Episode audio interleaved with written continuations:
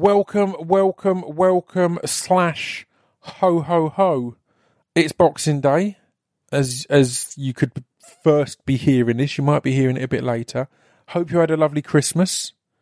I hope you all um, enjoyed Adam Buxton, his podcast with Joe Cornish, which they do as a Christmas one every year. It's what I look forward to at Christmas more than anything else. Hope you ate loads of lovely food um, and gave presents if you choose if you're into that kind of thing, and receive some nice ones if you're into that kind of thing. In general, I hope you spread a lot of Christmas cheer, and today you continue to do so, um, and watch films and box sets and eat leftovers and chocolate. Um, a thing that I'll be doing, and I'm just I'm I'm recording uh, this intro a week and a half before Christmas, but I know that I'm spending Christmas Day with my mum, and she knows that I love a chocolate Yule log, and not one with cream in. The cream inside has to be chocolate, so it's all chocolate. It's got thick layers outside of chocolate. So she gets one of them for Christmas every year, for Christmas Day, and often my br- br- brothers there or other me- members of family. I know that this year it's just me and my mum. She will have got this chocolate Yule log. I will have some. She might have one slice, probably not. And then when I go home, she'll say, "Take the Yule log uh, with you." So Boxing Day, I will be having chocolate Yule log for breakfast, possibly chocolate Yule log for lunch, definitely chocolate Yule log for dessert after dinner, and uh, it'll all be gone within a day or two. So there we go. That's Christmas. Uh, this is part three of the drunk cast. Pre warning, it gets messy. We should have put the messiest bits out before it's all Christmas and cheer because we get messy and offensive here in parts t- three and four. Uh, part four will be out on January 2nd to really set your new year off at a low point so things can only get better. Um, but for now, this is part three of the drunk cast. Apologies in advance. Anyway, I've started. We're on number three. How are we all feeling? Are we feeling a bit? I'm, bit well, I'm, I'm quite pissed. I've had um, I had a, a, a, a well, I didn't have a Scroobius. I had a, I had a gin and a fucking, Who rewound you? I had a gin and an energy drink, and then I've had uh, two large cans of uh, blood orange wheat D IPA, yeah. which is seven point four percent. So I'm feeling, I'm cooking. I'm remaining completely on the Scroobiuses, Slingsbury Rhubarb Gin and Pepsi Max. Are we recording? yeah, we are recording.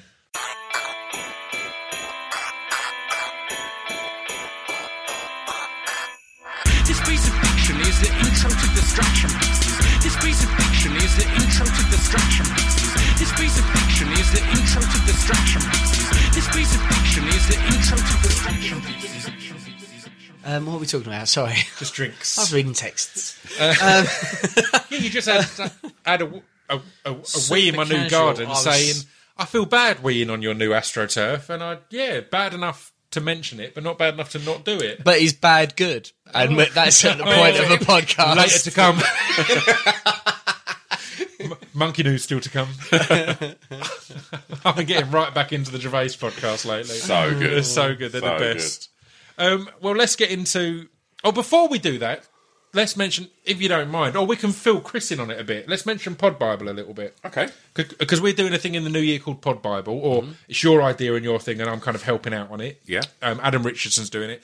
And it's going to be a, a, a podcast magazine that's going to be given out at tube stations and stuff That's like right. that. And yeah, you kind of came up with it as a no one, there's nowhere to get podcast recommendations as Well, such. yeah, that, that, that was it. It was a case of like Chris and I have had loads of conversations about how do we get to push it to, to more people, and so it was like, well, do we do sponsored online, you know, Facebook advertising, Yeah. and uh, you know, um, we've dabbled with things like that, and it's it's not particularly changed our listenership. Yeah.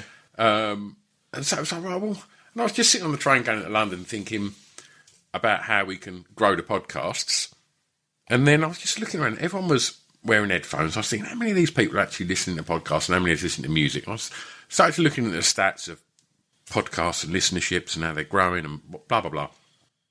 And then I was going to actually record one. So when I got the Oxford Square bar, they, I think it was London in stereo, or one of the little A6. Sound, yeah. Yeah, one of the little A6 magazines was there, and I just thought, do you know what? If someone gave me that on a tube, or on the train, and it was a guide to podcasts. Mm. That would be really handy. And then obviously you read it and then you leave it on the seat, then someone gets on, picks it up, reads it, and so, you know, it grows your readership. And so, yeah, and I mentioned it to you, and you said, that's a good idea. It's a great idea. I think people need something tangible on the train. I get the Yeah. train all Well, the that- time, well, that was and the thing um, that got looking me. through phones drives you crazy. And reception, and Yeah. and you've had experience in um, you know doing that in the past with magazines and doing flyers and promo like that. I think Well, it that's really one of the works. things that interests. I think you and me, Chris, would both agree that f- flyering is a bit of a dead art. Mm-hmm. Like, it's like for club nights and a lot of the magazines Yep. that are gig listings. It's dying off in the printed Yeah. form. Yet a podcast one, it seems like it's perfect in the printed form because of it'd be on tubes, on trains, and that kind of thing.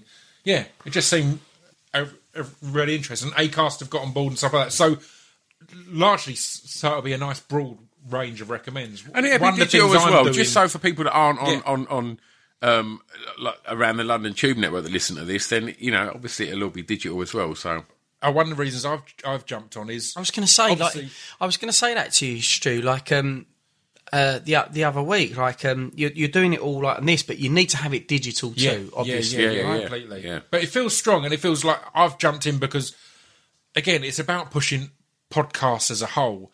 The idea came about because you wanted to know how you can uh, uh, promote yours. So there'll probably be some reviews of hardcore lists and stuff like that. But the fact is, I, I listen to all the hardcore lists in and off the beaten track, so I can write recommendations of specific episodes, Yeah. and you don't have to feel like a cunt going. Hardcore list in episode five was really Yeah. good. Uh, the witty comment from Stu and all that. Yeah. And so yeah, it's exciting, but we won't ramble on about that anymore. It's just I've not mentioned my involvement at all up until now. Yeah. I'm a bit drunk, so we'll, I thought Yeah. it's worth mentioning. And we're launching in February, and we're going to be handing them out right at Yep. train stations. Mm-hmm. We might invite other podcasters if Chris wants same. to come and, and, and, and be one of the c- Nah, celebrity no, I'm podcasters. right, mate. um, we're going to get back to films, but first of all, my I thought you'd enjoy my reputation on press junkets because you know that I'm a boring nerd. Um, turns out, as as you know, I I like to get places early. I turned up to pick S- J- J- Joe up, to, up tonight, and he had to pop out and go. I'll be out in a minute because I'd got there earlier than I'd said I would. I'm generally I'm Jesus early for Christ. everything. That's I how like like that. though. yeah. But um, it turns out because press junkets, they tend to say, "Here's the time of your interview. Here's the time that we need you to arrive for." So they already scheduled to get to be early. But me being me and obsessive, I then arrive early ahead of that. So I'm there like an hour early or whatever. But I had one at the other Is it week. because you've got fuck all else to do? Because you're not eating or drinking. I don't like being You've stressed or already, panicked. you've already, you've already lost the weight. You've, you've played the board game. You've done everything else. You're like shit. Yes, that's it. Um, but so I arrived at one. It was I remember it cl- uh, cl- clearly as, as from Michaela Coel, who Black Earth Rising this year is next l- level on the on, on the TV shows front. Absolutely amazing. But I was there for that, and the way press junkets tend to work is they're in hotel rooms, and they'll they'll book a room or a few rooms. And you'll set up in different rooms, and they will have cleared the beds out. They'll say ah, to the I hotel, "We want the room." They clear the beds out, and there's tables and that's set up. So it's these. It's so that I can be setting up in one room while Michaela is finishing a podcast in another room, and it's this nice cycle. Sure.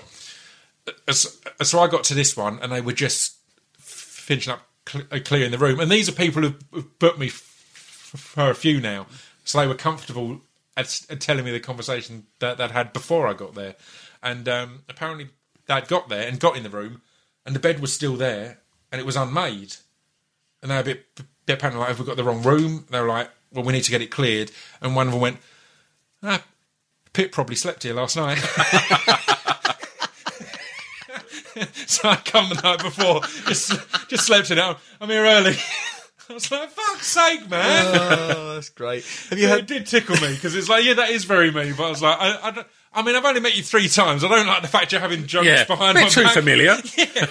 I'm not too sure if it's. Have you heard that that joke? I'm sure it's Kevin Hart, but uh, guesswork. You might want to hit that bell. Brett. is that someone said a joke about, and it was about um, Mark Wahlberg's uh, training regime. Oh, have you not seen that? Wait, Chris D'Elia. Uh, Chris D'Elia D'Elia, man, this this thing, Chris D'Elia, talking about his training regime of Mark Wahlberg and how early he gets up.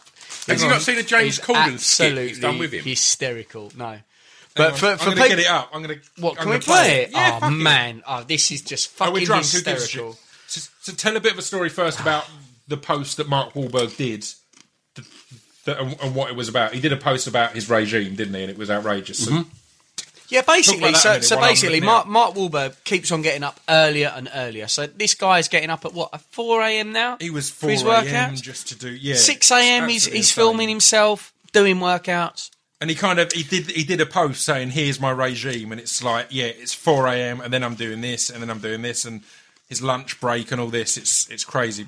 But I'm going to f- find so Chris D- uh, D'Elia th- then did a wonderful impression of Mark Wahlberg. It's so good. it. We need to. Let me find it. Uh, so you need to. This isn't us. When you listen to this, you all need to go and follow, follow this guy's Instagram. So Chris 'cause D'Elia he's has- hysterical. Has, has, has got a podcast called Congratulations, um, and he posts clips from it every now and then online. Every time I see Mark Wahlberg on it, Hang on.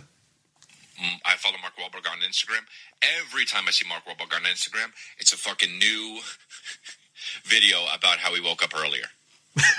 I wake up at 7 a.m. and I get working out. I wake up at 7 a.m. A.m. and I carry kettlebells. I carry kettlebells from one end to the other. Gotta wake up at 6 a.m. Gotta wake up at 6 a.m. and you gotta push this fucking thing that football guys push, and you gotta put the weights on it, and I gotta push it from one end to the other. Guys, woke up at 5 a.m. Woke up at 5 a.m. and I'm basically building sandcastles.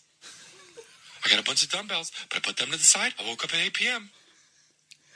The fir- the day before. hey, everybody! I woke up at 8 p.m. the day before. When did you go to bed? I went to bed after that, but mir- miraculously, I woke up earlier than that. What? I'm going back in time. Every time I go in bed, I go back in time, and I wake up earlier than when I went to bed. the fuck? I'm the only guy who does it. Aspire to be better. I wake up before I go to sleep. Huh? He's brilliant. Um, I've got to now play another one. His his Eminem one. Just this is just too funny. This this one was just Welcome yeah. to Distraction Pieces podcast. so, so this is this is as I said, go and, and follow oh. Chris D'Elia on Instagram. But this one is Oh, it was after Eminem had done that diss track and Machine Gun Kelly had gone back and forth. But Oh, this right, just yeah, yeah, yeah. killed me. about these diss tracks that rappers make and shit. It seems like if you make a diss track, like you're you're hurt, like you're upset, and you're whining. To, the older I get, you know, if they're funny, then that's cool. But if they're like, "Yo, I'm harder than you and you suck," hey man, you're rhyming. Hey dude, are you a troll under a bridge? You're just a fucking grown man with a job and you're like, hotel motel. You're a grown man and you're like, that guy fucking pissed me the fuck off. You know what? Record this. Shoes blues. Hey dude, oh fuck that guy made me so mad what he said about me. Check this out. Hit record. Thumbs bombs. You're 30. Ah. I don't know, man. It's just hilarious to me. Up on this mic when you're on it. So that's what happened in hip hop this week. Like I should fucking talk about that. Oh. But that's what happened in hip hop week. He's so good. I kind of want to play the Mortal Kombat one now. But we can't.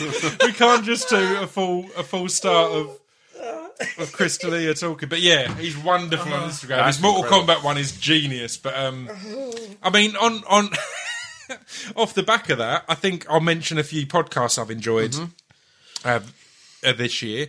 So I made a note. I've, I've mentioned the PTSD and, and Jackson's superhero episodes of yours. Uh, Jack Slack, a, a Fight's Gone By A podcast, has become my essential. I listen dude, to it every you? week. I love it. He's Do you, do you not like him? Because I really like him. Like, if I did bother to listen to podcasts, Yeah. I would. Like, I listen to snippets on YouTube. his breakdowns are love it. so Yeah. intelligent, but he's kind of catty and bitchy on the actual podcast as well, and I kind of enjoy that Yeah. too. That's, that's that's that's wonderful. Of my own, I noted s- uh, some highlights, and the Rutger Bregman one we mentioned, the Tourette's Hero episode was mind blowing. As the the two hundredth one, having a guy with a stutter and a girl with Tourette's have an hour long conversation was just amazing. Um, Did you edit it down to that? Or no, no, that was it. Was actually a ten minute conversation that took that long. Um, the songs, uh, the "Make You Cry" episode was genuinely one of my favourites of the year because it had all three of us in bits. But it was yeah, it was it was wonderful. And Liam Howlett, nice. uh, Vicky McClure of, of Florence Pugh. Alexis Okeowo is one that I think was overlooked a little bit. I haven't And listened to she's that this one. amazing journalist who travelled around Africa l- talking to people f- f- fighting t- t- terrorism in this day and age today, and there's some Muslim t- terrorism, some Catholic terrorism, and she's yeah, it's just amazing. I didn't realise that there's still Christian terrorism. You think of terrorism as a Muslim thing or whatever else because of the media, but no, there's still stuff going on now. All Generally the, religious Can, thing. can Like you all give, the can you Kony give me stuff. some uh, exa- Can you give me an example? Saccone. Like, Because I don't ago- believe you or her. I remember it, like one of the first things that went kind of viral uh, was all the Kony stuff, and it was Yeah. hashtag Kony, and it was to catch him in Africa. Right. He was a Christian, and all his his beliefs were Christian beliefs, and he was he would cut their legs off at the ankle if they were cycling on the Sabbath, and take ch- like children or girls weren't allowed to have education. Cut their legs off at the ankle. Yeah, You mean yeah. cut their feet off at the ankle? Yeah, that's the one. Right. Yeah, no, other way around. Thanks, Doctor. thinking- Thanks, Doctor Whiffin. it, it cut their, their foot off. Thankfully, he'd cut their Stu stepped off, in there. and, and then they tie the foot. Oh, at the just- ankle. just right. right Oh, yeah. up at their yeah, hip. yeah, yeah. I just want to clarify that. So they've just got tiny little feet, and then there's this leg that's got no foot or, or attachment, Brilliant. just separate. Bastard. But yeah, it's mind blowing, and that was a really cool episode. I had, had, had Patrice Kaluuya on the Black Lives Matter, and that got more attention because it's Black Lives Matter. But the mm-hmm. Alexis Okeowo one, I thought was How did that go down? Did that because I haven't listened to It was it? really good. Yeah. It went down really well, and she was just so reasoned and intelligent and, and, and calm and rational, and yeah, it was amazing. It was, Do, it was really did good did you get much many people uh, ra- raging against it? Because I had a couple like of the dudes, fact- I had a- and, a and of was that like right- stupid, like stupid, unfound, like it was so si- overly si- simplified. Yeah, yeah, they'd, yeah, they'd yeah. kind of say, "Well, how about this?" And I'd say, "Oh, we discussed that on the podcast." And it'd be Listen like, to it. Oh yeah, well, shit! how about this? Because there was oh shit, of that. Just I remember that yeah, actually. like, no, we discussed that. So have a listen. I, I remember them then, having well, a why are you having her on? If this, this, this, like, no, we discussed that. I put that. So have her. a have a listen, mate. You're That's- angry This is it. This is the, the thing about. Twitter psychology is that if you've made your mind up a thing, and that's the danger of ide- ideology, regardless if you're on the right or the left, is that you're you're seeing a headline and then you're arguing with someone. Why not take a risk and listen to what the opposite side is saying? Always. Mm. If you're if you're on the right, Give you a more you're on the balanced view, right? yeah, definitely. And I think that because I think that being on the right, right at the moment, culturally, especially in our social circles, isn't a cool thing to say. If you mm. say, I have some ideas which resonate more on the conservative side, people are like, oh, you're a right winger. Right wing is a dirty term now in left wing circles. I was going to say in left wing circles, that's where it's weird at the moment because, cons- like we spoke of, of, of consumer markets Yeah, and yeah. stuff like that, you're getting more and more leaning on right wing films and TV being made because of where we are in America and with Brexit and stuff like that. Is they're kind of going, oh, that's kind of where. S- there's n- now a market there, so it's it's raged against stronger from the left, but it's more prevalent on the whole. And Yeah, it will. it's- It it's a- will it's push. a It will radicalise people to the right. That's the danger of it. And Yeah. yet, and yet, the weird thing is, like the right, the right and left don't exist for no reason. Hmm. There's not a that we like human beings. It's very egotistical of us to think. Right. So, so I would say I'm centre left. Mm-hmm. So I'd say I'm, I'm predominantly centre, but de- definitely lean towards more liberal values, Mm-hmm. but not that far because I see the Yeah. benefits of con- some conservative ideas. Yeah. Yeah. And yet, when you have a conversation, even now, it's so hard to get to that before people want to start arguing over one or two of really extreme sort of Yeah. ideas, and that that's kind of crazy. Yeah. Like the idea of the left and right, that, like, it's very egotistical of us to think that whatever you've read, any of us, right? If there's how many hours in a day at our age that you've read even one percent of the sum total of either ex- like extreme left or right values, let alone moderate left and right values, you as a person don't really know fuck all unless you spend your life dedicated to it. Yeah. So it's weird that you you have these crazy reactions to either side, like And the right or left. Exactly, the well. right or left haven't been invented out of the blue, and there, there's reasons for them, and there's sound, proven reasons why you might have a right or a left leaning, or why why one might be more useful in a scenario when another isn't, and that's what I get upset about now. it's it's it's interesting to see because I can look back a few years and see the natural pr- progression of it all. There yeah, was yeah, yeah. gr- growing up uh, when we were growing up. I was I was, I was, quite political. I'd, Mm-hmm. I'd go on marches every now and then. I'd do protests. I'd do all sorts of stuff like that. But when social media came about, I started to kind of, and we've discussed it in the past. It's like it feels like more people are aware of political movements and feel more political, but being political has become easier. It's a click, it's a like, it's a Yeah, retweet, it's yeah, a share. yeah, yeah. So you don't have to be educated on it to be to have an opinion on it.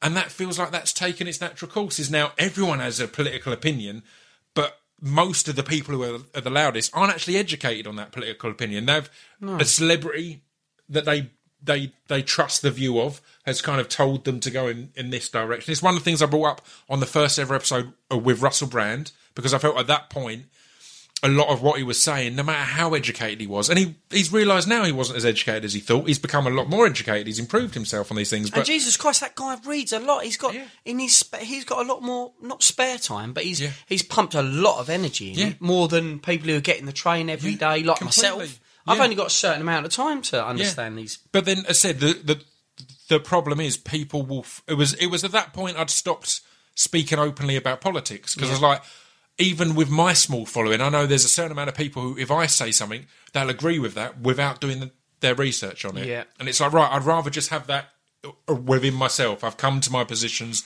because I've done that research rather than. Not that I'm against giving you a shortcut to that decision. I'm not saying I'm some high above, but it's that kind of that belief that you'll you'll start to be- strongly believe these things without necessarily having the ground. I really think that's a really really amazing thing, mate. Really, because sometimes you, you can see it in these conversations. You can see it in even YouTube comments, which I find quite interesting. People rely they, they know they, they will go right that person's smarter than me and then therefore the conclusions they've drawn it's easier just to leave it to them and then therefore agree with them and then shout very specifically about what that person's saying and I think it's better well well it's I, I think it's good that you encourage people to go look draw your own conclusions draw your own conclusions and do some research. and and for anyone draw your own conclusions And again, stop it's- rabbit it's- repeating the the biggest thing for me was realizing it's hugely ignorant to think that you would have that that the opinions that you've come to apply to everyone else. Because Yeah. I'm um, a 37 year old white male who's lived in Essex my whole life. Why would the political opinions I've come to apply to um, a black m- m- a s- a single mum in Birmingham? yeah totally Do you know what I mean? We, we, it's completely different No, world, no. so I can't put my same my views and opinions upon that person and expect them to just go along with it. And Yeah, it's- and just go, oh yeah, of course. well, that's how it should be. I, I, I, honestly, I've got it figured out. Yeah, but I'm struggling to, to put food on the table. Yeah, right, well- and, and and and then In any situation, and then that's people not shut down and don't listen to that. Single mum No, in no, Birmingham, all not, these different things. It's yeah, it's mad to think that we now have that. And again, it's such a prevalent thing on social media in particular that I figured it out. It's like you've watched half a Owen Jones video or half a Jordan Peterson video, Yeah, yeah, and, and exactly. you think now you, you you've not even watched the whole video for fuck's sake, but you've got it all figured out. You've skimmed, you've skimmed seen through it. You've skimmed through it, and it has actually somewhat answered some of your thoughts anyway. And that's then- enough, man. And That's- that's, that's enough. backed you up. It's And, and also, and I'm not angry at anyone for doing that because we it. all do it. Like, like it's so easy to do that, but we've got to we've got to get wise to the fact that we're opened up now. Like, like the, the thing is about handling technology. One of my biggest fears is that we've got to learn how to handle information and technology and these advances because Yeah. you're going to get fed this so quickly. Mm-hmm. And we've got to learn to become much more mature in reading stuff and going. And I'm only saying that because I've had to learn myself and I'm still learning yeah. that you, you can't just buy into everything that's being said. You can't easily just sum up your own ideas from one person's thing. And you should force yourself to listen to the people who you actually disagree with. Yeah. And yeah. I struggle with that s- uh, sometimes. hard, As I said, I've listened man. to, I've s- or no, I've started It's a lot of. Jordan Peterson podcasts on Rogan. Yeah, yeah, and yeah. there's been bits I've liked, but there's always been a point where I've gone, oh fuck off. Mm. And, and gone on because there's a lot of podcasts and a lot Mm-hmm. of stuff I want to get Mm. through. Anyway, Just quickly, you said you used to go on marches. yeah, Do you think these marches that you went on would have had more effect if people would have marched? People don't march at marches, do No, they? don't do a lot of standing, mate. They just- Weirdly, they have a stroll, don't they? I've have got have a good march. story. I've have got a proper march. Oh, this is such a nerdy story that brings us. We'll get back to films, but it's going to bring us on to one of our other topics. I, I, I went on the Trump march. and not a lot of people know this because I went on it, but, but, but because I was, I do think it's fucked up what's going on in, Mm-hmm. in America. I think it's genuinely, it's weird how okay we all seem to be with it because there's so much that is leaning towards. It's the first steps of fascism. Is if you look through history, it's the the the destabilization of the press, the removal of. There's so many different things that Yeah. it's the basic steps of fascism, and I'm not saying it is fascism, but it's the steps there. So I went on this march, mm-hmm. and I got there, and I, I, I wanted to be extreme there and say I hated everyone. I didn't hate everyone, but it felt like people were there to be there Yeah. rather than for for what the effect was. And I started to think about it, and I was like, people are posting about it, and that's good because social media is part of the movement thing now. But then I was thinking, well, a march isn't going to solve the Trump thing because Trump doesn't care. Hundred percent doesn't. Like, he, he doesn't care. He's no, not because he, he will. He just went he- somewhere else. He'll he didn't just even say, yeah, London. no, no. He He'll went, oh. he'll also just say anything you say is just bullshit. Yeah. So I was, I was kind of stood there, kind of marching along, going, "So why am I here? Like, what's the point?" Is other than to say I was, and I've not, I've not talked about it anywhere. Other than to say I was here, why am I here? And again, I'm not against people who are saying they're there because that is part of the social media thing to get that swell. But I was stood there just thinking this seems so pointless. And again, I've done marches in the past. I've gone door to door. Billy Bragg hit me up and got me to go door to door uh, with him and a, a load of others in Barking when the, the the BNP were on the verge of getting seats, and we went door to door and got um, Asian and Black communities who traditionally didn't vote to come out and vote, and they got rid of the BNP, and it was this. It felt like there's a there's an action that's got a, a reaction or a, a result, and this felt pointless. And I'm stood there, and I'm like, oh, this feels fake. I don't know why I'm here. It, it feels like it's not got any end goal.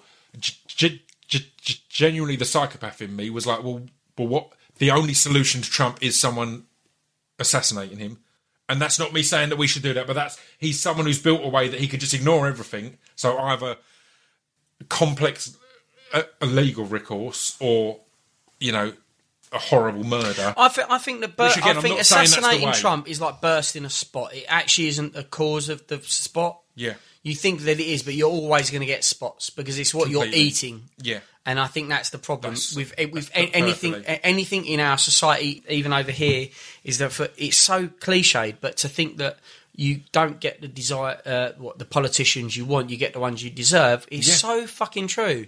Because they're all they're all the same. That they're always baiting certain conversations because we're not smart enough ourselves, so we fall for dumb shit. Completely. And that's Brexit. Like, Yeah. I, I, I don't. Like, I voted to remain. And I've seen loads of uh, when people ask me about whether or not to because that's a like we were talking. I thought what we'd do is maybe a news roundup. Like, Yeah. what do you think, in or out or whatever? That was a big thing. Brexit has been this ongoing I'm very, I'm staunchly shake it all about.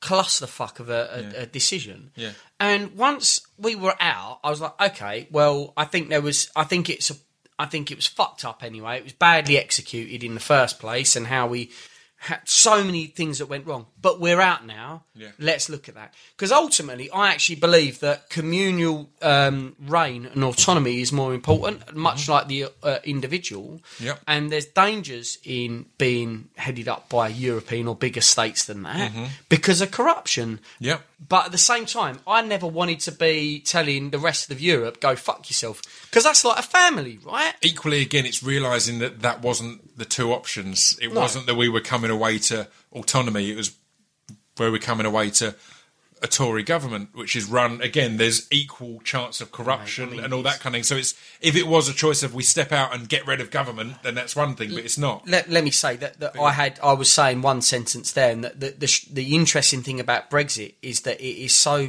multifaceted Yeah. that you can say one thing and, and you can say, well, are you pinning your colours to that? No, it's just I'm saying that at that point. Yeah. Do you know what I mean? There's there's so, and that's the weird thing about Brexit is that when I try and talk to people about it, like they'll want to nail their colours to one side or another. It's like, but there's so many weirdly complicated things. Like I never, I was never upset of anyone voting out. I was never like overly excited about anyone voting. I was in. upset about I the was vote more- taking place Oh, because we didn't have yeah. information. It was no, ridiculous. exactly. That was my exactly, and. I was more impressed by people who were confused and had thought about it more Mm. than anyone who was vehemently passionate about one and they were giving me one fact.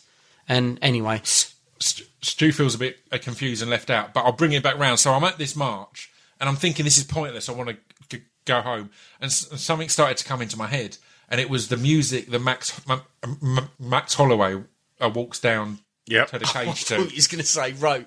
and I was like, and I was like, I was like, have I got 4G? And I downloaded it and I put it on, and it put a smile on my face, and I left and got the tube and listened to it all the way home. And I'm going to play a little bit of it because it's it's hmm. it's a song called Hawaiian Kickboxer, Yeah. and it's my favourite walkout song. And just imagine me angry, confused at all this politics, wondering if it's worth anything, and then putting this on, smiling and going home. But I'm having a little smile, and then my grin just goes.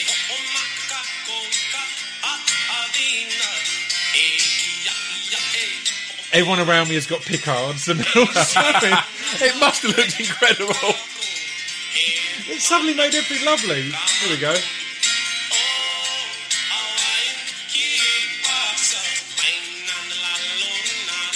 Oh, mate. Is that Hawaiian? Yeah.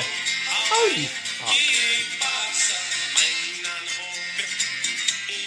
I, in my head, Hawaiian sounded like different. I just listened to that. Like the next verse is about how you make a Hawaiian kickboxer and it's training a lot and breaking them and then build. And I was just like, why am I here? This is so stupid. I think I'm being political. I just want to go home and think about UFC um, and, and think about the wonderful mixed martial arts. So generally, I just had the biggest smile on my face and left, and it felt like the right choice. But Welcome to pri- the, the, the, the privilege of where how we live now as well. Exactly. Like you can you can disappear into Yeah. realms of fantasy. I could just download that in the moment That- and that go, we couldn't. This is where we are. So let's get on to our promised MMA talk and let's start with last night because Max Holloway arguably has made himself, proved himself to be the greatest featherweight of all time. What, what are you drinking Aldo's over there, Aldo Stewie? legend, Anyway, out of interest. Um, I'm drinking uh, Brass Castle.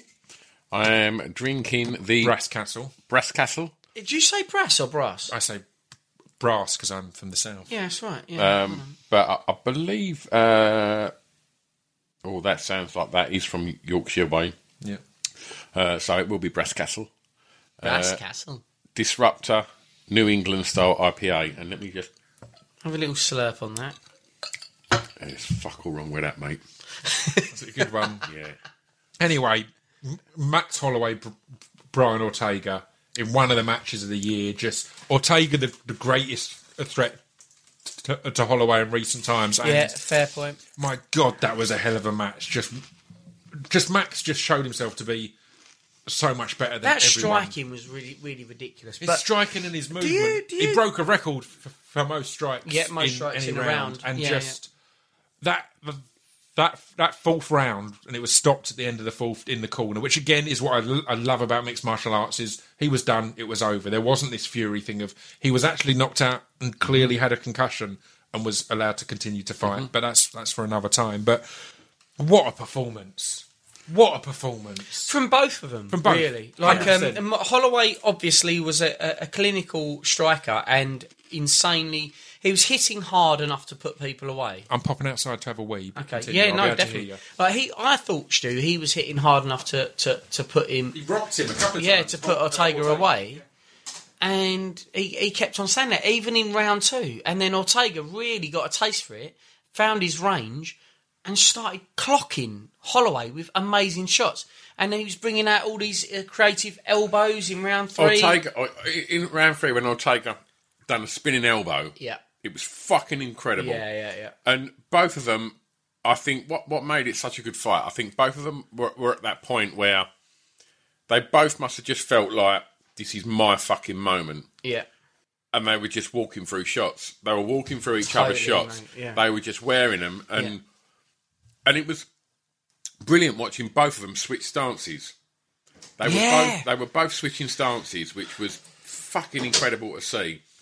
But um, and and just the the, the, the variance of elbows was was brilliant. or, or how they were switching stances. And it's one of the things that Jack Slack's kind of clued me up to is uh, so many fighters s- sw- switch stance outside of interaction, which is kind of pointless. So when you're kind of watching each other, they'll switch stance, and that's giving your opponent a chance to go, oh, I need to watch out for something.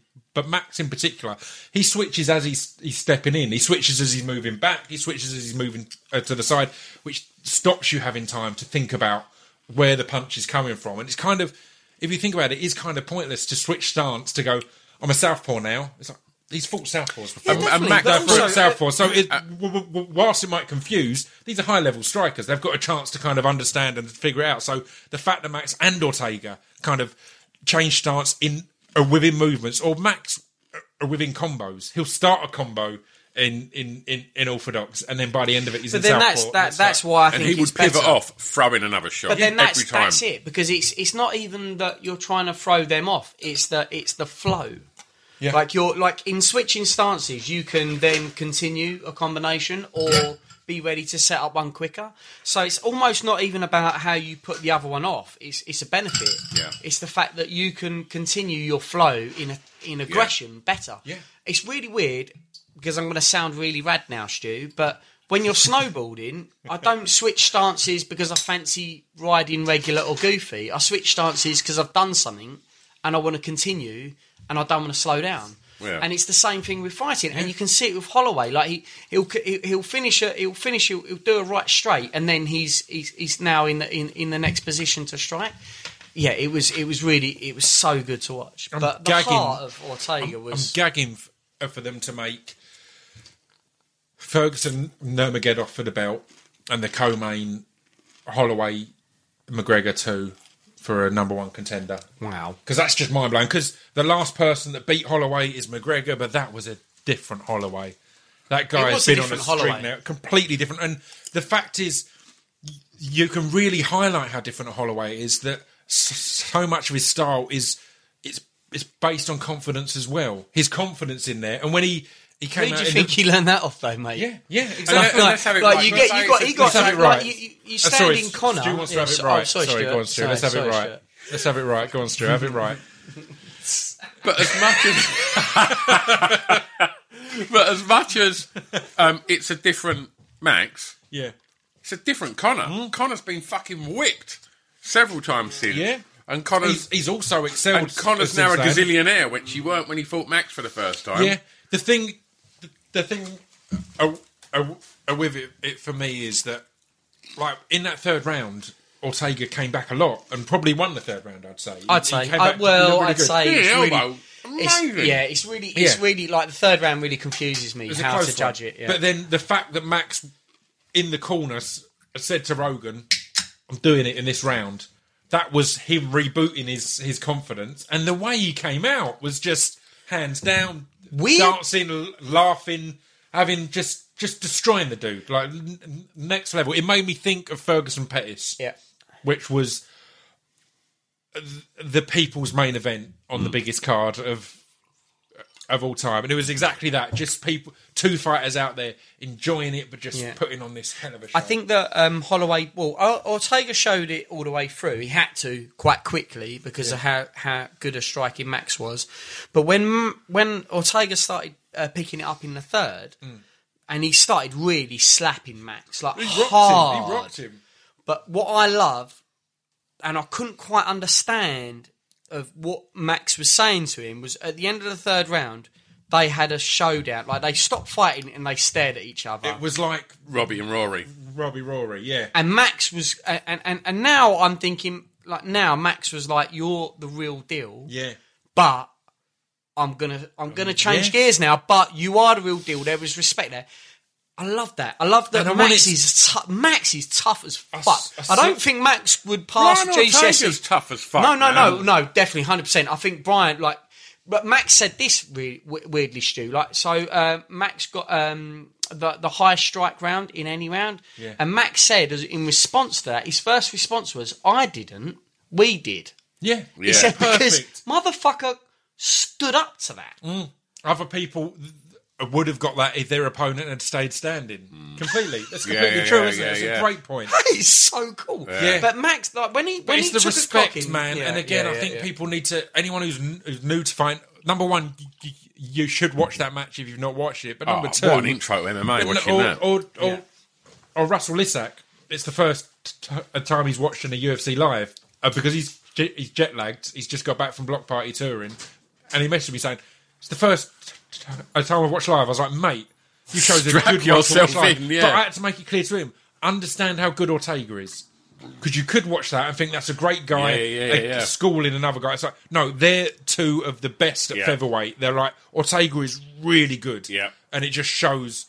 Uh, how that good was Holloway like is. when, when my cousin said I'm going to watch a UFC at the weekend, and it was, um, and his first ever show was uh, Dillashaw Barão, Wow, yeah, and uh, and. I- and he went, oh, half good. Like he, he he gave that Barão, and I was like, you don't know Barão was undefeated for nine years. Was it nine or eleven something years? Something like that. ridiculous. Like, he's the you know people were saying pound for pound one of the greats, and like just yeah, what an intro to it. And like yeah, I'm sure Russell right? must be thinking I'll have another bit of UFC, Yeah, like because yeah, he'd I mean- watched a bit before, but never watched watched one live. It caught it caught up on some bits, but um, early on in the night, I don't want it to go unmentioned. Is I, I we love Gunnar Nelson anyway, Yeah. but Gunnar Nelson against C- Cowboy Oliveira. Yeah. Was just beautiful because Yeah. Cowboy Oliveira is always up for a scrap, but Love or, him as well. I say Think he's great. beautiful. It was like a horror movie. Yeah. that he he got on top and dropped an elbow that opened him up more than I've ever seen anyone opened up. Yeah, Just some- and then he got that that that guillotine on. Oh, sorry, it was a rear naked, and oh, was it a guillotine? Just for anyone that doesn't watch uh, MMA, uh, a rear naked a um, choke. It's a choke. It's not. Uh, it's not sexy. It's kind of sexy. Um, just the amount of blood pouring out that dude, and on the Yeah. slow motion replay, it looked like a horror film. yeah. Um, I, I literally, I did a tweet that, that that got a lot of love. Just, I just had to quote the um, um, Anchorman bit, where it's like, well, that escalated quickly. I mean, man, that really got hand, out of hand. Gunnar killed a man. yeah. Gunnar killed a guy because he literally is brutal but wonderful. While we're talking Anchorman, I, I saw something last night for the first time that I'd never seen, which I- I've then realised is really old, and I imagine you, you fucking helmets have seen it.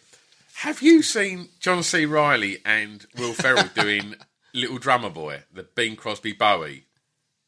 No, I don't think I No. have. Fuck me. I bet it's good. Totally playing it straight. Yeah. Just stand there and like, um, and that, John C. Reilly's Crosby and fucking Will Ferrell's Bowie. I bet that's and, and the little chat that they have, as they do in the video beforehand, Yeah. he goes, "Oh, Keith, uh, dear, Bowie," and he just keeps calling him Bowie, and like it's fucking great. I love it. Well, I mean, we can't t- talk about everything in MMA this year, but one thing that can't get ignored is Yair Rodriguez against the Korean Zombie. So, so when I showed so you that when you came yeah, around. So mine, then I didn't went and watched that fight, and that is the best fight of the year. And and and Mate. then and to be ended how it was ended, and was Yair just- was losing. So Yair on the scorecards was losing, and then in literally the last second, he threw an elbow that I described on one of the intros to. to I I think it was to the MVP podcast, and I got a lot of of love from people who've never watched any MMA because they were like the excitement and graphicness and kind of illustration with which you. But yeah, it was just ridiculous. Kind of a weird lean foot, and it looked like a fluke. And then you see the replay, and it's a technical, intentional. Yeah. ah, mind blowing, right? My uh, my wife um, literally opened the door to my living room and went, "What?" Because I went, "No way!" Top of my voice, and then I think like literally when she went out, and I saw it again on the slow mo and realised it was an elbow. I think again I was like, "You kidding me? What was that? How did that happen?" Mind blowing, right? Can you imagine Incredible. being that good? Like it's it's mind boggling. Whenever you watch a sport and you think it's easy, and a lot of these sports, even like I, I, I don't watch this, but I'm, it's a weird. It's it's in my head now. Like snooker. Yeah. You think, ah, okay, it's easy. Go and try and do a frame of snooker. Yeah. And then go and try and do it in front of people. But snooker is one thing because of precision. You don't have to then worry about your uh, stamina. And if you fuck up a shot, the fact that the other person might accidentally kill you. And then you look at that shot that Yair did there and you realise how insanely brilliant martial arts is. Yeah, You know? Um, but that, that's the fundamental difference between you can you can go down a boxing club or you can go down a gym and you can watch people moving around a punch bag and you just think, look at them, like they've really got a great technique there. Stand someone in front of them that's doing the same back, then you see a different person. Exactly. Then you see someone that isn't quite as relaxed, isn't quite as flowing, because you're worried about. You're far more worried about what you're going to get hit with than what you're going to be eating. Exactly. Right. Yeah, it's mind blowing. Uh, uh, just on the snooker though, me and my brother always uh, wanted to go to the Crucible for one of the big snooker Yeah. fi- finals, with the n- n- knowledge that we will get arrested, but Do acid. or no, just for the last frame, close. Jump the barriers and, and put fifty p on the table. I guarantee whoever wins would end up playing you as a little promo thing. Do you know what would be good? also, like when they draw It's the a pound cue now, mate. But when uh, they no, draw the find cue it back, just go, to "Oh, your shit!" Ah! How, how great would it be if uh, any like in the final or whatever, like a snooker star, really just fucking tried to chip a ball for a joke, and then just tore the felt. I'd quite, like, I'd quite like to turn up with like them kind of horns and the drum things that they do at football as well. Just get some of that halfway Let off, through. let off a flare. One of those. Right. We're going to cut the MMA talk sh- short because Right. there's still more we want to talk about. But I think we can agree the Conor and Khabib stuff was absolute n- nonsense. It was promoted as a gang fight. It turned into a gang fight. It's the UFC's fault. It's Conor's fault. It's Khabib's fault. Bag of It's shite, sad. the whole thing. every- All of ev- them. everyone, Everyone's to blame. Everyone lost that night. Yeah. And the sad thing was, we watched it on the biggest screen round Justin's, which yeah. was a great night. We need to go round there and do that all again. And uh, but it was it was tragic. I went to bed really sad that night. Like I was really Mm. was upset for MMA, and like the fact that most people in the world were watching that, and then they saw that that's what MMA is, and they probably thought it was a parade. And now, the ten years that we've done trying to say MMA isn't fucking cage rage, Mm. it's it's better than that. Yeah. But the only s- s- silver lining uh, was how smug I got to feel. Because in the build up on the podcast, on anything, I'd only talked about Tony v Pettis. I didn't want anything to do with that. I watched it, obviously. I think Conor and Khabib are elite level fighters. Yeah, of course But I didn't are, agree man. with the promotion. I didn't agree with how any of it was put together. But Tony and Pettis went and put on one of the best fights you'll ever see. And similar to um, Holloway Ortega, Yeah. w- w- were hugging at the end, had the m- the most respect. They were That's what it's about, mate. And again, similar. It was stopped in the corner because the safety of the fighters is the priority. It's not just I'd rather they go out on their shield. No, if they can't continue, they can't continue. No, you stop right. there. And it was. It's really. It's it's a really similar fight, except it was one was three rounds and one was four. Yeah. Therefore, or, so, sorry, one was five. Therefore, one was two and one was four because they stopped before Yeah. the last round. Um, but they were elite l- l- level fighters putting on a show, and in Max and Tony, just dudes who can do stuff that no Yeah. one else can do. Just We don't going need to talk about Conor McGregor, man. Fucking No. idiot. He's a wally. Um, other thing I wanted to quickly mention is is Cormier because I know are you, you're not the biggest fan, are you, Stu? No, not at Would all. you so so like? But I think Would he he's, be in your top five UFC of all star of all time. time? MMA. No. Oh, it's how tough. not? It's tough. He's only it's ever tough lost to to, not Jon put him Jones in there. cheating. Like, He's beaten everyone. He's amazing. I think his Yeah. personality. I love his personality. You I don't think like his he's- he's- personality. he's- a, a thing that I think again, it's a thing that Jack Sl- Slack says, but it's a, it's perfect. Is everyone refers to Brock as the baddest man on the planet? He always refers to call Cormier as the daddest man on the planet because he's such a dad. Because he does dad dance and he makes dad jokes. It's like he is. fucking He's the heavyweight champ and he is the what. he is the And you daddest know man what? on the planet. That's why he's the baddest man on the planet because Dan isn't worried. Like th- th- there's a thing. There's a book called Dare to Be Vulnerable. Yeah. and it's about being honest about where you're weakest Mm. and putting that out there for people to see. And Dan isn't worried about that. I, I to- his record and, and the way he carries himself is legit. Like, I've got nothing against that. His style doesn't interest me. Bores me. That's that's hundred percent fair. He, f- Like- he finished S- Stipe beautifully though, right? Yeah, yeah, yeah, yeah. Got But, to l- l- love that. If and again, anyone's got a decent highlight, I'm now arguing with Stu. You're right, mate. like, He's- I, I just don't get that. I, I don't ever get excited when someone says Daniel Cormier's fighting. And that's it, I guess. It's it's it's the different approaches to fights. It's totally like fair. I'm genuinely excited um, about a Ben Askren signing because although he's rarely gets a finish, his d- d- decisions. I love it as a chess match. I love people Yeah, having his to try and record figure speaks things out. itself. And Cormier is one of them that it's like you can't beat him unless you're Jon Jones, who again has popped s- several times for performance enhancing drugs, and it's one of the few things, and there are a few. It's one of the few things I don't agree with Rogan on, where, where, where, he kind of goes on the side of, well, it seems he had a tainted supplement or he was spiked or whatever. It's like it's multiple times he's cheating. Yeah, yeah, he's, yeah, yeah. he's a cheat. Yeah, I, I can't get past that. Yeah. um, but yeah, I think I've got nothing amazing. against him. I, I think he's Who, he- Jones? Um, no, Cormier. I just, I just, Cormier, yeah. I just think you know he's he's really fucking good. Yeah. and and his record's fucking great. But he's just his style and the Nah, way I he, his fights don't Stu, interest me. Yeah, fair- before we get- comment. depressing ending the fight talk. I want to talk about three fighters who've had f- standout years or recent times. Sh- Sugar Sean O'Malley, he just looks amazing. He's Yeah. just cocky. He went on Rogan, and I think I've not heard anyone so fanboy and excited to be on Rogan since I was on Rogan. Um, and I, I barely Yeah. said anything. It was one of my worst guest slots because I was just like, I've never "Oh, listened to it. 'cause it's great you're to be here." I've never listened to it because you've fucking pissed on yourself. people praise- You're not. well, You're people not. You're like you're but a I- confident dude who. I just didn't think it was that good. Yeah. My take on you on there because I've listened to it. I thought you really wanted to talk about MMA, Yeah, and Rogan didn't. And yeah, he exactly really that. didn't. Exactly that. and like, and it, it sounded like whenever he touched on it, you was like, eh, eh, eh, and he was like, and then he'd be like, "So what's Yeah. knife crime like in the UK?" I don't know. but yeah, he, he was amazing on that. So there, there's two for standout, and one I'm a massive fan of, and one I don't really care too much about, but you can't uh, deny him. The one I love is Stylebender. Israel who that is. Adesanya.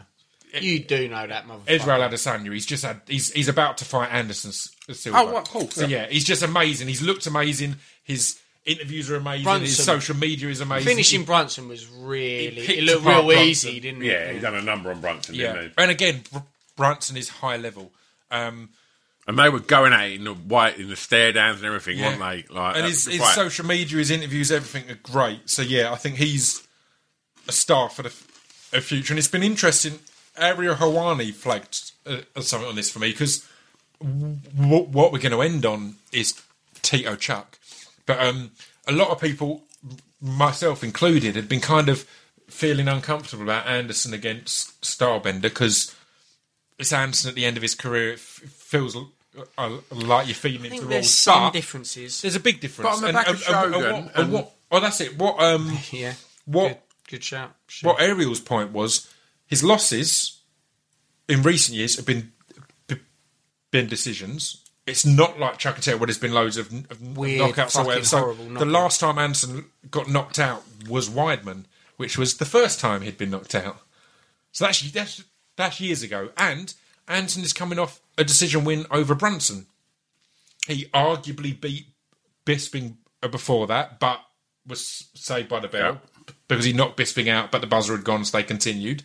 Um, so yeah, Ariel's point was this isn't some punch drunk guy. Anderson was someone who didn't get punched, and the fact that you don't realise that the last time he got yeah knocked out was years ago. Was the time he lost the belt. So that's a long time back. So it feels more reasonable. and. The fact because the he was showboating. yeah, but that's again. I argue that's part of his style. That's that's that's he gets people to overreach and overlean and exploits that. But um, yeah, it made me more comfortable with it because again, the last person he beat was Brunson, who is the last person that St- the Starbender beat. Yeah, so yeah, yeah, you can't yeah. argue that there's this huge different No, level Yeah. no, when no, no. that's what he's coming off of. So that's kind of interesting. But the other person I had to mention uh, uh, was Anthony Smith because I think he's an example that Who's Anthony Smith? Give me a shout. he's Who's that he's he's. What was that? Dude with glasses, right? He's got. I think he wears glasses. Oh, that specky yeah. cunt, But um, yeah. he's a bald lad. Um, he moved from middleweight Oh, to yeah. light heavyweight, Yeah, and he's yeah, beaten. yeah, he's won yeah. three or four Shit. fights this year, and is Mm. now in title contention. Really, and I think it's he's he's one of the, he's a great example. Number one of someone who was a nobody middleweight. one, he was yeah. all right. Then in this year, he's just he's now in title contention. Bloom. That's exciting, but also it's an illustration of the benefits of fucking off all this stupid weight cutting stuff, which is the most d- dangerous thing in the sport. It is Yeah, which go, yeah. damaging people, and he's gone How about if I move up a weight class and, f- and, f- and find my natural weight? People will be a bit bigger. What, what but was it's the okay. origin of uh, weight cutting? It all comes from wrestling and stuff like that, where you would cut weight to to be to, a, to, to have a size advantage, or the fact that everyone else cuts weight and things like that. But the yeah, fact no, is, no, but everyone else cuts weight, so it's a size advantage thing, right? Yeah. It's for having Or- or- extension or- in the limbs, I guess. again, or it's, no, it's, it's a size and strength advantage, but more n- not having a disadvantage if everyone else is cutting weight. For easiest example is Rumble Johnson.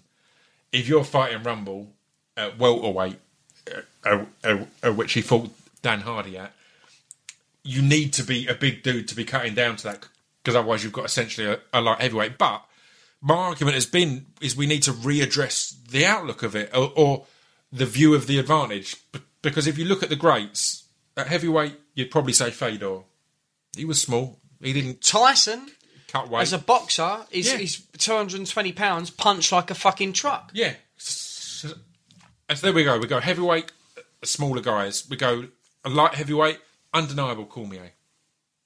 He's he's Yeah, beaten yeah. everyone. Yeah, yeah, he's yeah. he's 100%. he's he can fight a heavyweight. He doesn't, you know, he's he's, Mm-hmm. he's he cuts a bit of weight, but he's he's a podgy guy. He's not like he's draining himself. He could fight at middleweight. Yeah. Do you know what I mean? So, and then you go to middleweight, Anderson. Anderson isn't some drawn out or some huge, big, big muscly guy who has to cut down loads to have the strength advantage. And then you go to welterweight. I guess GSP, the greatest of all time. He probably cut a bit, but was genuinely just a healthy guy. And then again, you look at your your Frankie Edgars, all these different people who BJ Penns, who you would put in the greats, aren't people who are great because of some s- stupid f- fictional size advantage. Yeah, But none of them are ripped. yeah. They're all loose. It's so weird you say that, Stu, isn't it? Because when I first started watching UFC, I remember uh, sitting around your house, mate, Yeah. and you'd watch people like the hunted, not not. um I'm going to get his name wrong here because it's not Tito, but it's, someone else like the bad boy. I think he was from Brooklyn or something, Right. and he was ripped as fuck. Right. And I remember him walking in the ring against someone who was just m- mess. He, he was he, he just had flubber really, Yeah. and that guy just ripped him to pieces. Because after a round, that guy, that guy with the muscles, just fucking gassed. Yeah. he looked like a killer. Like in terms of And like in, in the natural unless- world, unless like a Mm. wasp with yellow and red, you're like, uh, stay away. But when you when when you, when you got down to it, Yo- Yo- Yoel Romero is obviously the exception that proves the rule because he looks like a superhero Jesus. and fights like one. Yeah, But but in basically, general, I think they when they wanted to cast the He-Man miniatures in the eighties, Yeah. they somehow invented a time machine, you Yeah. got- cast A his Yoel. fucking bulk, and made Pete. He would have played Ram, uh, Ram Man. yeah, yeah, or or Oh man! Or he Shout been- out to Hasbro and Stu Whiffen. or they would have have just painted him green to be a, a teenage mutant ninja Yeah, turtle. yeah. True. That guy is not human. No. But anyway, Very let's, racist, let's end on the de- on the depressingness. And in the next episode, please listen because we're going to start. Stu's going to leave halfway through it, but we're going to talk about uh, a, a Leon McLeod who came down to our, our club night, and it's the most buzz that we've ever been. Mm-hmm. Amazing to, uh, to meet the dude. We're going to do that in the next one, but let's end this one on talking about the depressing event. of Can I Chuck just before before we end Chuck and Tito, Yeah. we've said about great fighters Yes. this year. When I've listed UFC fighters, it's really annoying. I've listed some uh, the best fights, but um, Shevchenko is one of my favourite fighters of all time. Right, J Triple J, uh, Joanna. Um, it's great how good she looks until she fights someone like Shevchenko. I thought, or Rose, or Rose. Rose. that kind of exposed her. and that's what I'm it, saying. Like, and then I've not got to that Rose as well. Rose has been amazing and such a, po- a positive person to be in Fucking the love fight. Rose. And so then you, well. and then you, so then, like all these years ago, we thought I, I honestly wouldn't have watched a women's division. I really, really Mm. Yeah. wouldn't. And now it's like, oh Mate. my god, when you see those girls go at it, it's it's it's beautiful. Shevchenko's kicks are so quick and fast. She she kicks flat footed, Mm. almost flat footed, and they're so powerful.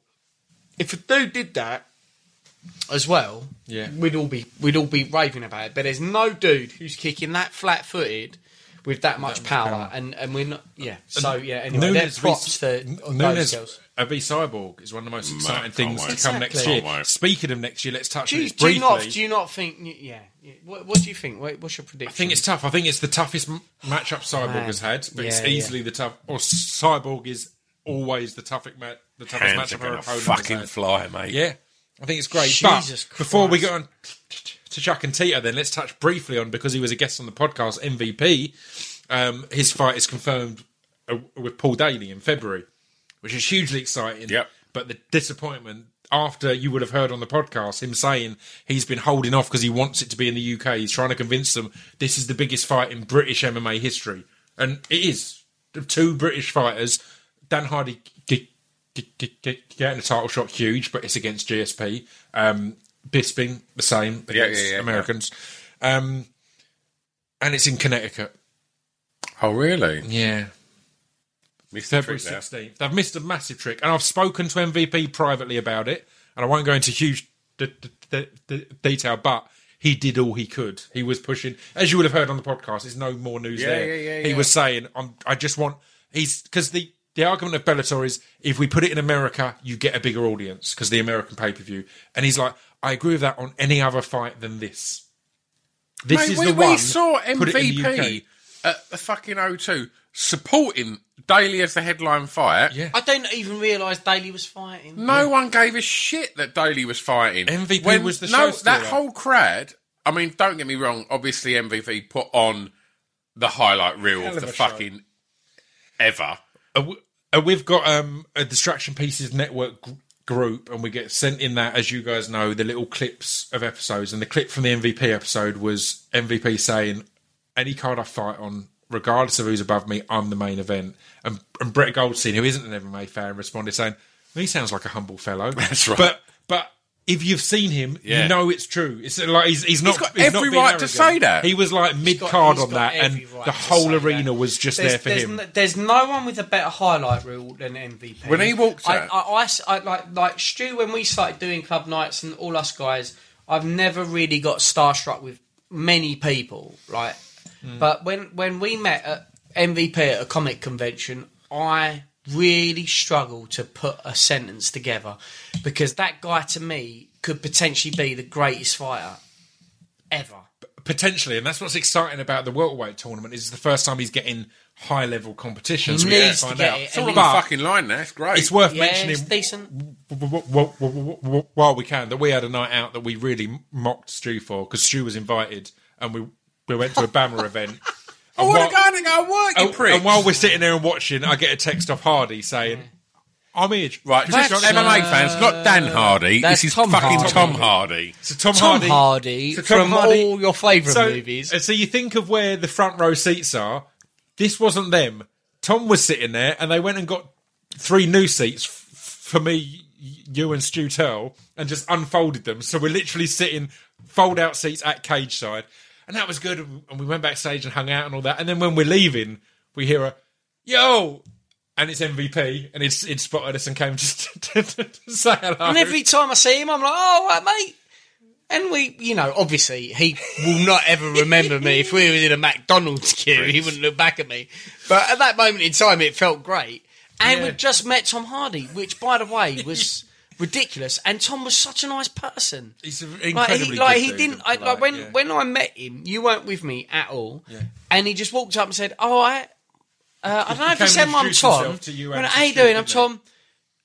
And like he was just an absolutely normal dude, and his accent is nothing like any movie he's ever been in, Mm. and uh, which goes to show. Hiya, Pat. How you doing? Yeah, aye, aye, you're right, you're right. You want to go and say? He was fucking, he was awesome. And, uh, Anyway. yeah, what a night. And let's r- round this episode up loosely on Chuck and Tito. We don't need to go into tons of things. Why of are we detail. even but talking about It it? shouldn't have happened. I think we But need what's- to. I think we need to quickly talk about it.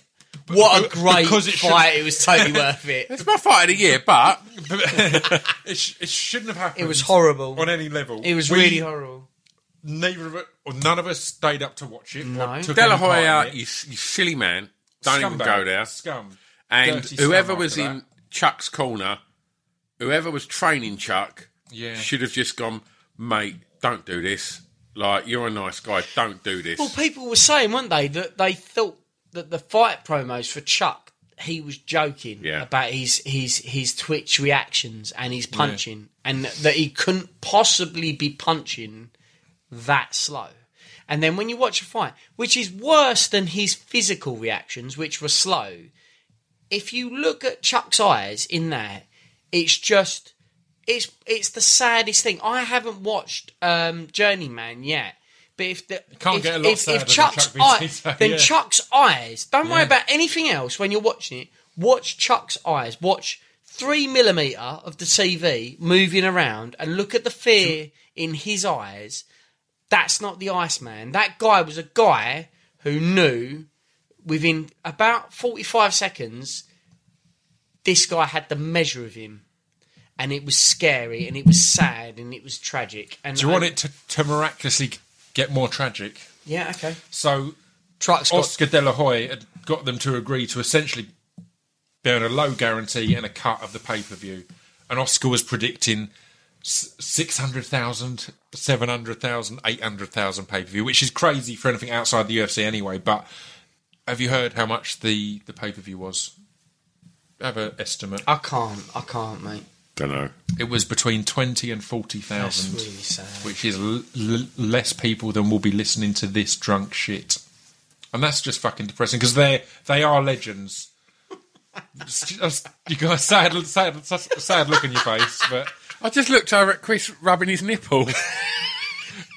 I was scratching, not rubbing, but yeah. bit of both. a, little, a little from column Jack's demise is turning him on. He's fucking weird. Really, we're getting more than Chuck and Tito as he rubs his nipples. Ooh, It's Iceman. depressing, man. And and the California Commission, um, their excuse for it was interesting. Their excuse for allowing this and sanctioning this was th- this fight would have taken place somewhere, and we're the the safest state for it to take place in. And that's that's kind of a decent. That, that was the best argument they could have made, but that's a PR. But stunt. going back to but what, I, what, that's what, like, going like back when to you what I say said like about your 14 year old why are we girl. all shouting? That's like also saying your 14 year old girlfriend at some point is going to get banged by some guy. Yeah, yeah. So I'm just going to invite him round. But that Yeah. goes back to what I said about his trainers or his management should go, mate, just Don't. don't because you're gonna get like. You, It's you- you're sad. gonna, and it's- Chuck was Chuck hadn't fought in eight years, and prior to that, Has it was- Chuck said he'd had anything four since? knockouts in his at the end of his career. and he weren't giving him knockouts; he was receiving him knockouts, yeah, right? Yeah, yeah. It's really, really, really And they were easily. brutal. That that Tito knockout. What really upset me, just to end it, is mm. like he knocked him out with a punch that I could. If you gave me a free punch, no, not even a free punch. It was it was a it was a really weak right straight, and Tito fell off it. Like if if if you took one of them, I said to Pip, I said to Pip, like uh, when we was talking about it, uh, lizards or whenever it was. I think any lad in a local MMA gym that Mm. was just coming through and was feeling a little bit confident probably would have took out Chuck that night. at the right height and weight, yes, Yeah. definitely, definitely. Right. And let's wrap this up and start the next one, but because I want to talk about PC L- L- Leon McLeod. That's a that's a big one for, uh, for us. So we'll wrap Let's that up it. now, and we'll continue um, in a moment.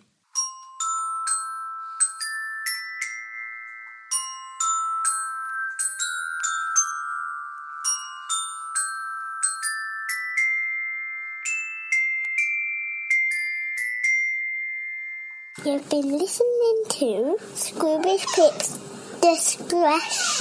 Pieces. There we go. That was part three of the drunk cast. Um, thank you for tuning in. Enjoy this little weird no man's land between Christmas and New Year.